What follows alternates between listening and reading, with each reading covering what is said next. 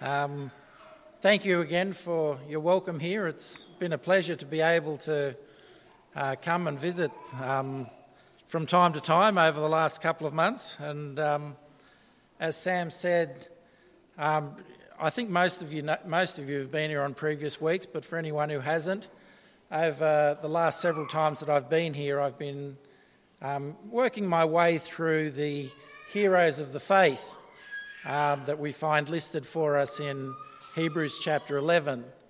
And uh, we're going to be taking a look uh, this morning at Abraham, who is the uh, latest in that list.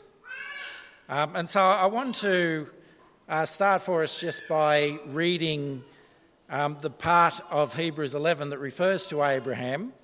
So if you can open up your Bibles with me again to Hebrews chapter 11 and we'll read from verse 8 through to verse 19. Hebrews chapter 11, verses 8 to 19. Um, I'm going to be reading from the New King James Version this morning.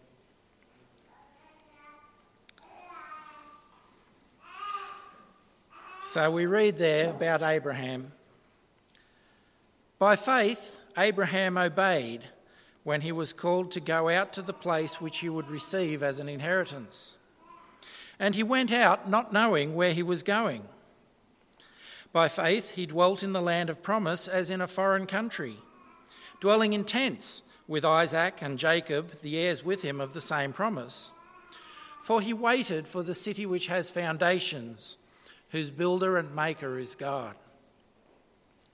By faith, Sarah herself also received strength to conceive seed, and she bore a child when she was past the age, because she judged him faithful who had promised. Therefore, from one man, and him as good as dead, were born as many as the stars of the sky in multitude, innumerable as the sand which is by the seashore. These all died in faith, not having received the promises but having seen them afar off, were assured of them, embraced them, and confessed that they were strangers and pilgrims on the earth. For those who say such things declare plainly that they seek a homeland.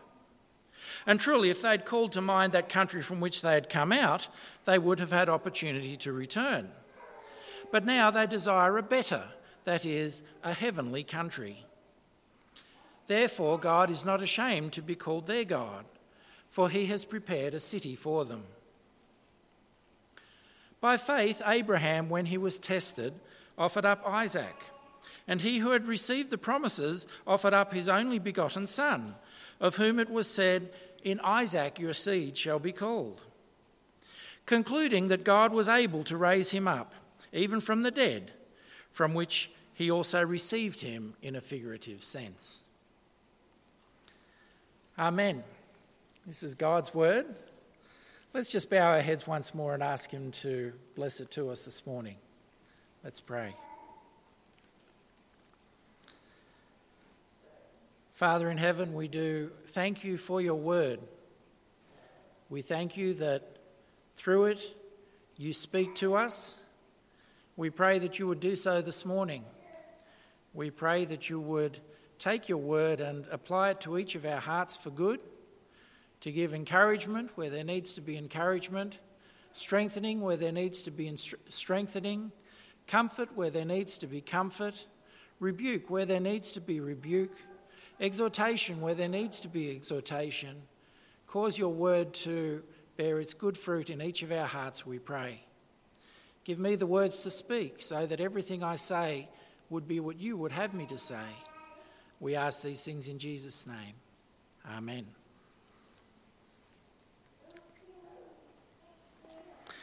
Well, so as I say, we've been going through this series, series looking at the heroes of the faith that we find in Hebrews chapter 11. And today we've come to Abraham. Now, when you read your Bible, I'm sure you've recognized that there are some people in the Bible who are more significant than others. Um, and we've seen that some of those others have been already listed for us as heroes of the faith as well. I mean, we've, we've looked at Abel, for example, and, for, and we've looked at Enoch, two men about whom, when we looked at them, we said, you know, we don't actually know a whole lot about these two men. We have this little bit recorded about each of them. Nevertheless, they were listed as heroes of the faith, and we were able to think about why. But when you come to Abraham, that's not the case. When you come to Abraham, you're coming to consider someone who's probably one of the most significant four or five figures of the Old Testament. He's very significant indeed. In fact, or in particular, if we want to know the answer to one of the most important questions we can ever ask, how does God deal with us? How does God choose to relate to us? How does God choose to relate to me and to you? If we want to understand what the Bible teaches about that, we have to consider Abraham.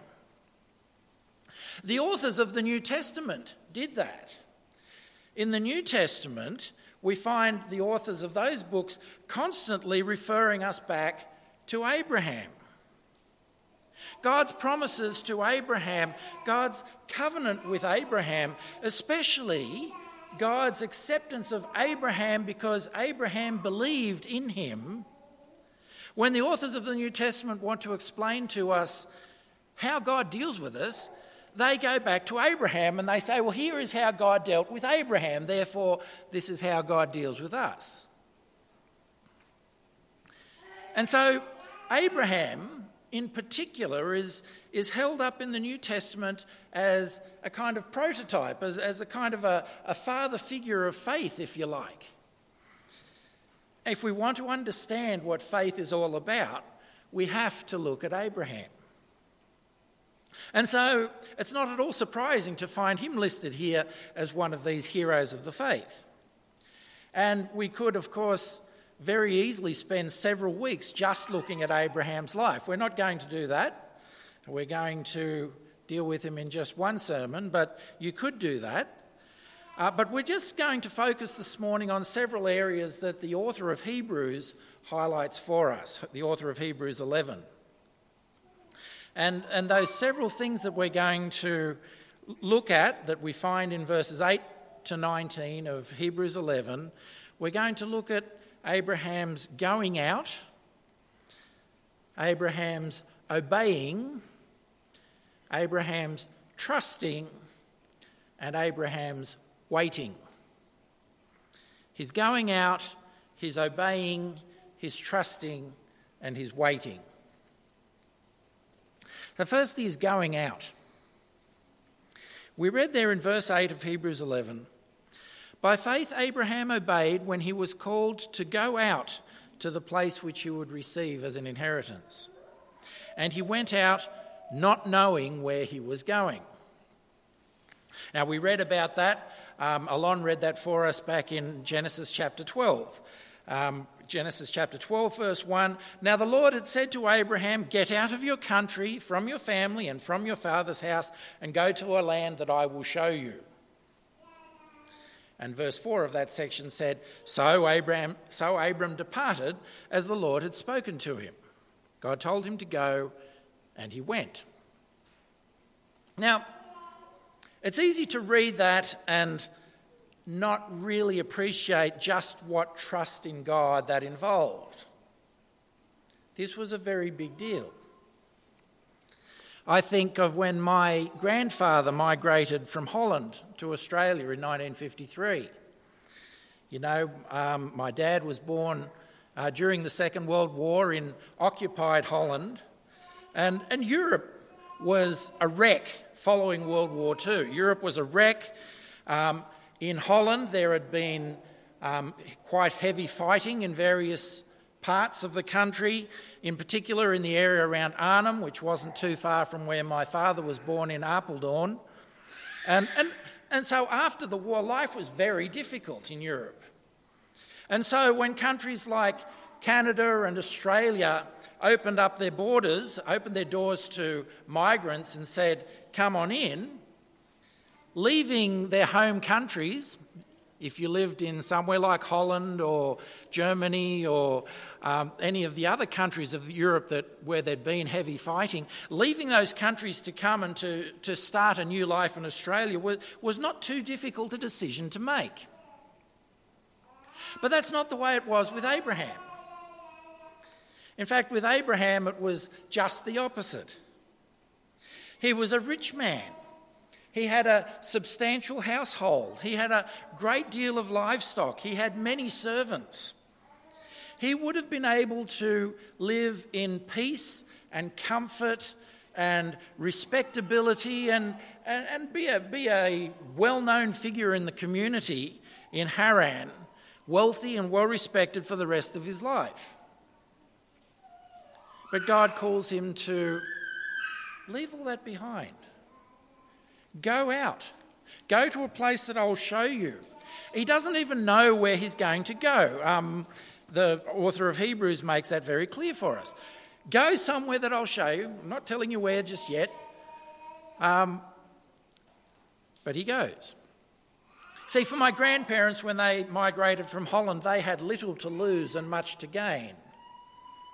Abraham, though, he had much to lose, and humanly speaking at least, he had little to gain. But he went. He went, in particular, having this, having God's promise. God promised back in Genesis 12, verses 2 and 3, he says, Go out, and then he says, I will make you a great nation. I will bless you and make your name great. You will be a blessing.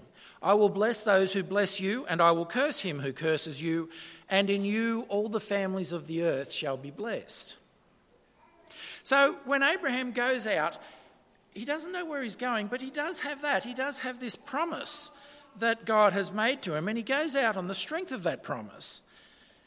He trusts the word of God and he steps out by faith. This is why he's said to go by faith. And that's the first lesson that we have to learn from Abraham about our own faith. We have to take God at His word. We have to take God at His word. We have to trust what God says. We have to trust that He means it. And we have to be willing uh, to step out and follow Him in faith.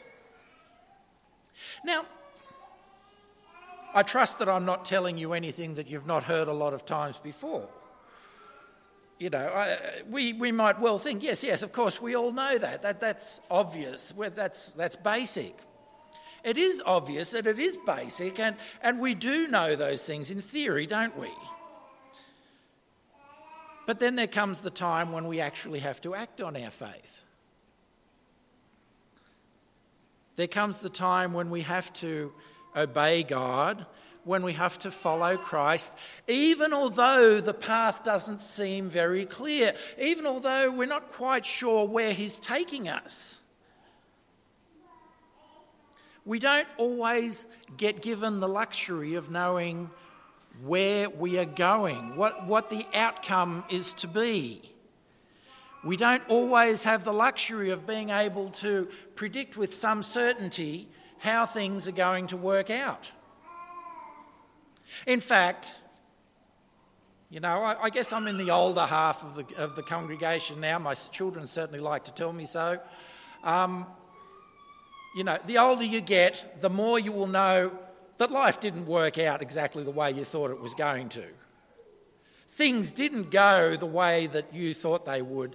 Your plans that you had and, and, and the fond ideas that you had in your teens and in your 20s about, about how life was going to be for you, the things that would happen next, how many of those things actually worked out exactly as you thought?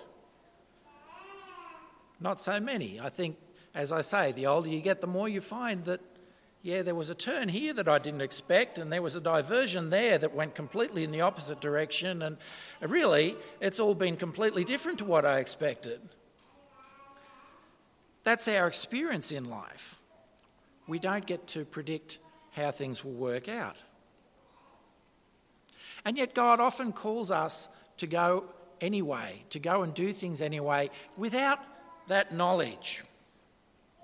He calls us, if you like, to go without safety nets, if I can put it that way. Yeah, we, we live in a society that has a lot of safety nets. I've lived in different parts of the world, and I can tell you that we are one of the most safety netted cultures there is. It kind of drives me nuts sometimes, to be honest. But we do. We, we, are a, we are a culture that loves its safety nets. Whenever there's an election, one of the points of discussion will be whether the safety nets should be modified, and if so, how should they be modified? What should we do with Medicare? What should we do with pensions? What should we do with the welfare safety net? And, and, and everybody's got an opinion on all those things because people worry when the safety nets are being changed. Nobody likes uncertainty. Everybody likes to know that the safety nets are there. And we're always encouraged to get more and more safety nets. Get insurance for this, get insurance for that, get insurance for everything. People like to know that if they do fall, there's going to be a net to catch them. And, and there's nothing wrong with any of that in a sense, except that God very, very often is going to call you to step out in faith, not knowing whether there's a safety net there. He's going to call you to do that. He doesn't promise to show us the safety nets. Very often, the only safety net he offers us is His Word. His Word, His promises. And he expects us to step out in faith, taking risks, humanly speaking, on the basis of nothing more than his word, his command. Step out in faith and trust me. I'm not telling you how it's going to work out necessarily, but do that anyway. We have to be prepared, like Abraham, to follow God wherever he would lead us, whether or not we have some idea of where that is. And so Abraham does that. He goes out. And then, secondly, there's Abraham's obeying. Because the thing is that sometimes that journey of stepping out can be very difficult. Sometimes it's hugely difficult. And here again, Abraham's an exceptional example for us. We read in Hebrews 11, verses 17 to 18 By faith, Abraham, when he was tested, offered up Isaac. And he who had received the promises offered up his only begotten son, of whom it was said, In Isaac your seed shall be called. Alon read for us that extended account of that there in, in Genesis chapter 22. And, and you remember the story. God tells Abraham, Take Isaac to Mount Moriah, offer him up as a burnt offering. Now, the actual words are Take now your son, your only son Isaac, whom you love, and go to the land of Moriah and offer him there as a burnt offering on one of the mountains of which I shall tell you. It's, it's language that makes it very clear that God knows exactly what he's asking. God knows the enormity of what he is asking. And he's asking it anyway. So, what does Abraham do? He goes. It might have been hard to pack up all his goods and leave Haran, but surely this journey to Mount Moriah was infinitely harder. But he goes. He, he doesn't procrastinate. He doesn't hope that you know, there's going to be a message that'll come tomorrow or the day after tomorrow that'll say, oh, I was just kidding. He doesn't do a Jonah and go in the opposite direction. He goes. He doesn't try to argue with God, even. On other occasions, you might remember that Abraham does try to argue with God or at least bargain with God when, it's, when God's talking about destroying Sodom and Gomorrah and he, and, he, and he bargains. You know, he says, What if there's 50 people there? Would you let the city be free for the sake of the 50? How about 40? How about 30, 20, 10? How about, you know, how about 10? But this time, God's been so clear, so unequivocal. He doesn't do any of that. He doesn't even try to plead God's previous promises. God, you promised that in Isaac these blessings would be given to me. How's it going to happen? He doesn't try in any way to get out of this horribly difficult thing that God's commanded him to do. He just steps out and he does it. Get, he gets up, takes a few servants, they make the journey to Moriah. When they get close, he leaves the servants behind and he takes the wood himself, he takes the fire in his hand, he takes his son, he's got everything he needs with him, and they go to the place, and then he builds the altar and he puts the firewood in place, and he takes his son and he binds him and he lay, lays him on the altar and he takes the knife and he raises the knife to slay his son. He is ready to obey. He doesn't understand. He can't see even how this could possibly be consistent with everything else that God has already said to him. He can't see how this possibly could be furthering God's kingdom. He can't see what blessing could possibly come from this. Still, he is ready to obey. Now, that's faith in action, isn't it? Faith that is worked out in that kind of obedience. You know, it's one thing to obey when we know and approve of the path that our leader is taking us on. Our leader says, We're going to go and do this and that. And we go, mm, Yes, that, that seems exactly right. Yes, that is exactly what I would do too. Yes, let's go do that. Let's go and do this. What now? No, no, no, no, we should go and do that. No, no, we're going to do this. No, no, no, that can't be right it, it's easy to follow when we agree. When we don't agree, it's a completely different story, isn't it? When, when we're told to do things, when God tells us to do things that left to ourselves we would never dream of doing, when, when we're told to act opposite, completely opposite to our own personal inclinations, and most especially to follow a leader when to follow him requires us to sacrifice those things that are most precious, most dear to us. That's a whole other kind of obedience, isn't it? And yet, Jesus is crystal clear that this is exactly the degree of commitment that he requires of us. Luke chapter 14, verse 26. Jesus says, If anyone comes to me and does not hate his father and mother, wife and children, brothers and sisters, yes, and his own life also, he cannot be my disciple. Jesus did not mean that these people are to be hated in the sense of disliking them. No, he meant that we are be, to be prepared to hate them in the way that Abraham was prepared to hate Isaac. Not that he wished him harm, but that he was prepared to give even him up. If that, even although he loved him so dearly, if that was what it took for him to be obedient to God. See, Jesus is saying to us that there is nothing at all, nothing at all that we have the right to withhold from God, nothing at all that we have the right to say to God, no, that is too much for you to ask of me. There's no point at which we may say that to God.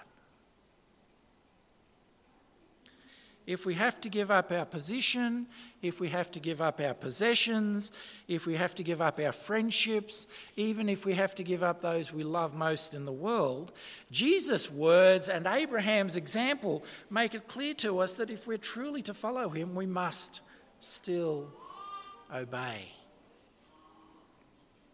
That's what faithful obedience looks like. I have a book at home. Actually, it's more true to say that I had a book at home. I lent it to someone and I can't find it. Um, at least that's what I think happened to it. But it's, it's by a woman named Joanne Shetler. She um, spent 20 years in the Philippines and she translated the New Testament into one of the local languages there. And it's a very interesting book. One of its earlier chapters is titled, I Let My Dreams Die. I let my dreams die. And, and she talks in that chapter about the internal struggle that she had when she realized that what God seemed to be calling her to do was to go and to live in a faraway place and do Bible translation. And she was like, I don't want to do that.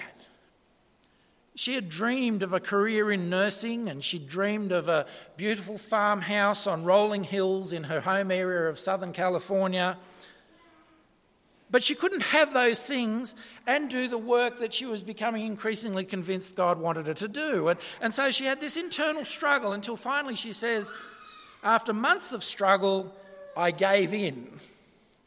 And I finally told God, Okay, I'll do it. I'll do it even if I hate it.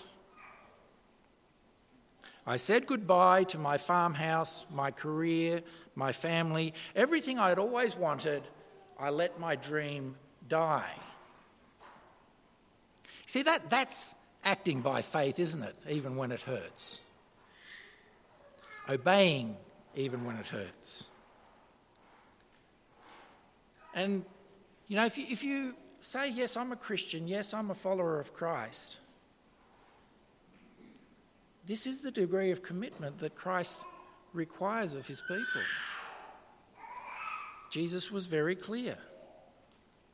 And Abraham is this very clear example to us, this illustration of this very thing. If necessary, he was ready to even give up his son Isaac. And we must ask ourselves to what extent am I truly prepared to follow Christ? To what extent am I truly prepared to obey God in faith? Well, okay, but then there's not just obedience. The third thing was that I said we would speak of is Abraham's trusting. He didn't just obey even when it hurt, he also trusted that God knew what he was doing, even if Abraham himself couldn't see how. We read about that in, in verse 19 of Hebrews 11. It's a wonderful comment, commentary on Abraham's heart from the author of Hebrews much later. Verse 19 of Hebrews 11, he says that though he was willing to give up Isaac, he did so trusting, quote, that God was able to raise him up even from the dead, from which he also received him in a figurative sense. You see, Abraham had complete trust in God and in God's promises. He knew that nothing, literally nothing, is impossible with God. He believed that implicitly, and so when God commanded him to sacrifice Isaac, when God commanded him to do something which to Abraham appeared impossible to reconcile with God's promises, he nevertheless trusted that somehow even although he could see how God was still going to fulfill those promises. God's promises had previously involved Isaac, and now he's being told to sacrifice Isaac, and he trusted that somehow God was still going to fulfill those promises. And the author of Hebrews tells us he trusted that God was able to raise him up even from the dead, from which he also receives him in a figurative sense. Abraham believed that God would fulfill his promises. He trusted in God even when he himself couldn't see how. And that trust was vindicated, as we know. At the last possible moment, God prevents Abraham from striking that blow that would kill his son. He provides a ram as a substitute sacrifice, giving us a whole another wonderful picture from the Old Testament of how it is that we are to be saved, a wonderful illustration of Christ, our substitute, who dies in our place for us. the sacrifice for us. He gives him, he gives him that, and Isaac is delivered, and God's promises to Abraham would be fulfilled. But we do see, don't we, that the trust had to come first. When you think about it, that's what trust really is all about, isn't it? If I have to see for myself before I can believe you, I'm not really trusting you at all, am I? Part of trusting God is relinquishing our control, genuinely placing it all in His hands. But the point here is that when we do that, God does not disappoint us. He might do things very, very differently to what we would have preferred, to what we would have expected, but He does not disappoint us. I go back to what I said before you know, the older you get, the more you find that life doesn't run as you thought it would. And yet, those of you who have lived longer, those of you who've been Christians for a long time, isn't it true that even although life's taken some wonderfully different twists and turns to what you expected. And isn't it true that there's been that though there's been so much grief and heartache at different times of life, so much that left to yourself you would never have asked for yourself or for those you love. Isn't it true that God's been faithful throughout just the same? Of course he has. He doesn't disappoint when it comes right down to it. He might do things very, very differently. But he has promised, and we can trust his promises. You know, we quoted those words of Jesus a little earlier from Luke chapter 14. Mark records pretty much those same words. There's a parallel passage in Mark 10, verses 29 to 30. But he adds a little more. He goes on after all those words about, you know, hating father and mother and brother and sister and wife and children and so on, he goes on to say, Assuredly, I say to you, there is no one who has left house, or brothers, or sisters, or father, or mother, or wife, or children, or lands, for my sake and the gospel's, who shall not receive a hundredfold now in this time. Houses and brothers and sisters and mothers and children and lands with persecutions, and in the age to come, eternal life. You see, Jesus says those who do trust his word, those who will give up everything to obey him, will receive a hundredfold now in this time. He adds, it won't be unalloyed joy. It will be with persecutions. There will be trials. Testings and troubles will be a reality. This is the Christian life. Nevertheless, the promise is there that for those who truly obey, that reward, that blessing will also be a reality. Those who trust in Christ and follow even when it hurts will find that there is blessing in obedience. As far as I know, Joanne Shetler never did get her farmhouse or her nursing career or her family of her own. She did get to see God's word at work in the hearts of hundreds of the Balangao tribe where she worked. She did get to see the New Testament printed in their own language and being used in the many churches that sprang up in the Balangao region. And she says at the very end of her book, she says, I've never quite figured out how to bring God glory. But I have learned to surrender my dreams to Him, and He has made the reality of living according to His plan even better than my greatest dreams. We do have to trust God. The path's not always clear, but those who do trust will not be disappointed any more than Abraham was. Well, one more thing that the writer of Hebrew highlights about Abraham's faith. I said that our last point would be Abraham's waiting. And that's there in Hebrews 11, verses 9 and 10. By faith he dwelt in the land of promise as in a foreign country, dwelling in tents with Isaac and Jacob, the heirs with him of the same promise. For he waited for the city which has foundations, whose builder and maker is God.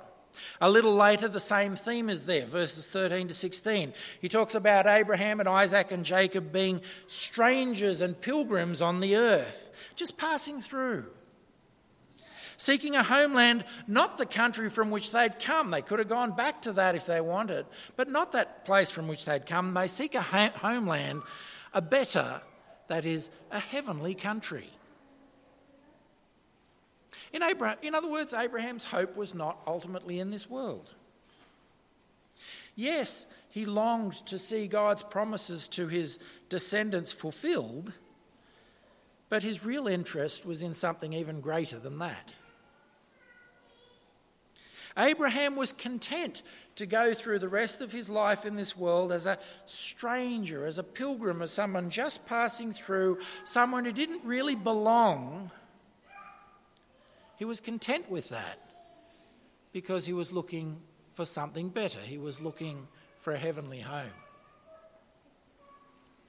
He knew that the greatest, the ultimate blessings of faith are not to be found in this life, but in that eternal life which is to come.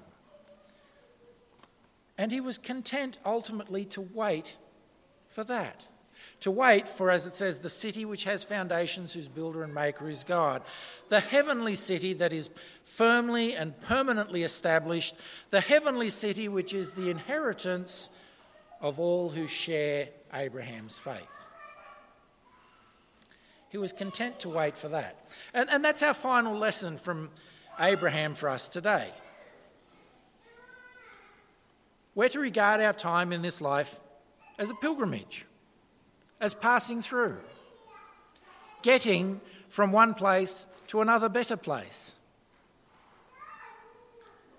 A place which is where we really want to get to. Pilgrim's Progress, that wonderful book of John Bunyan's, you know, that's what it's all about. You're going somewhere. You haven't yet arrived. This life is about the journey, not about it's, it's not itself the destination. That's the way it ought to be for us as followers of Christ. That's the perspective that we need to keep on mind. But it's easy to lose, isn't it? It's easy to lose sight of that perspective. Our constant tendency is to want to make our home in this world, to, to be comfortable, to be settled now, to be at home now, to belong now. We long for those things and we are inclined to seek after those things. But if you're in Christ, your true home is not here. It's not here. In a very real sense, we're to be like Abraham, strangers, tent dwellers, pilgrims. We are all about moving forwards towards our true homeland, our heavenly homeland. That's the perspective that always ought to be ours. And so I want to close by just asking you where's your home? Where's your home? What are you looking for? What are you waiting for? Where is it that you feel you belong? What are all your dreams, all your hopes, all your aspirations tied up with? Is it this world? Are all your hopes and dreams and aspirations all about this world? Is that where you seek your fulfillment? Is it this world that's what it's all about for you? Or can you say, well, actually, no, I'm just waiting. I'm waiting. I'm just passing through on my way to my true home. My greatest hopes, my greatest dreams, my greatest aspirations, they're all tied up with the Lord Jesus Christ and with His kingdom.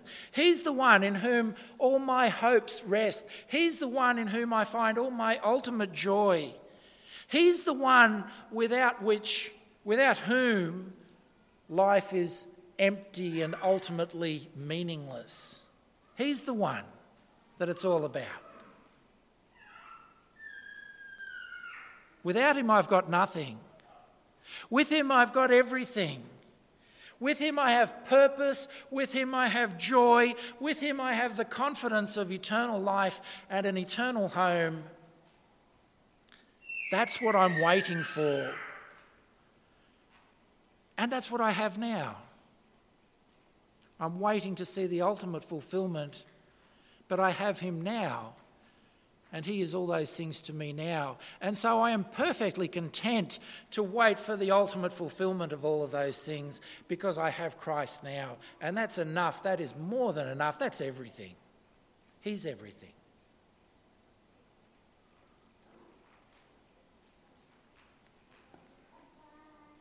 Where is your home? Who is your home?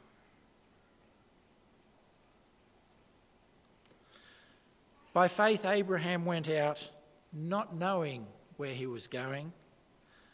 By faith, he obeyed God even in the most difficult of all his many trials. By faith, he trusted that God would certainly fulfill his promises and proved to his great joy that that trust was not misplaced. And by faith, he waited for the final reward for the heavenly city that God has promised to all who are his. Are you seeking that heavenly city? Do you share Abraham's faith? Let's pray.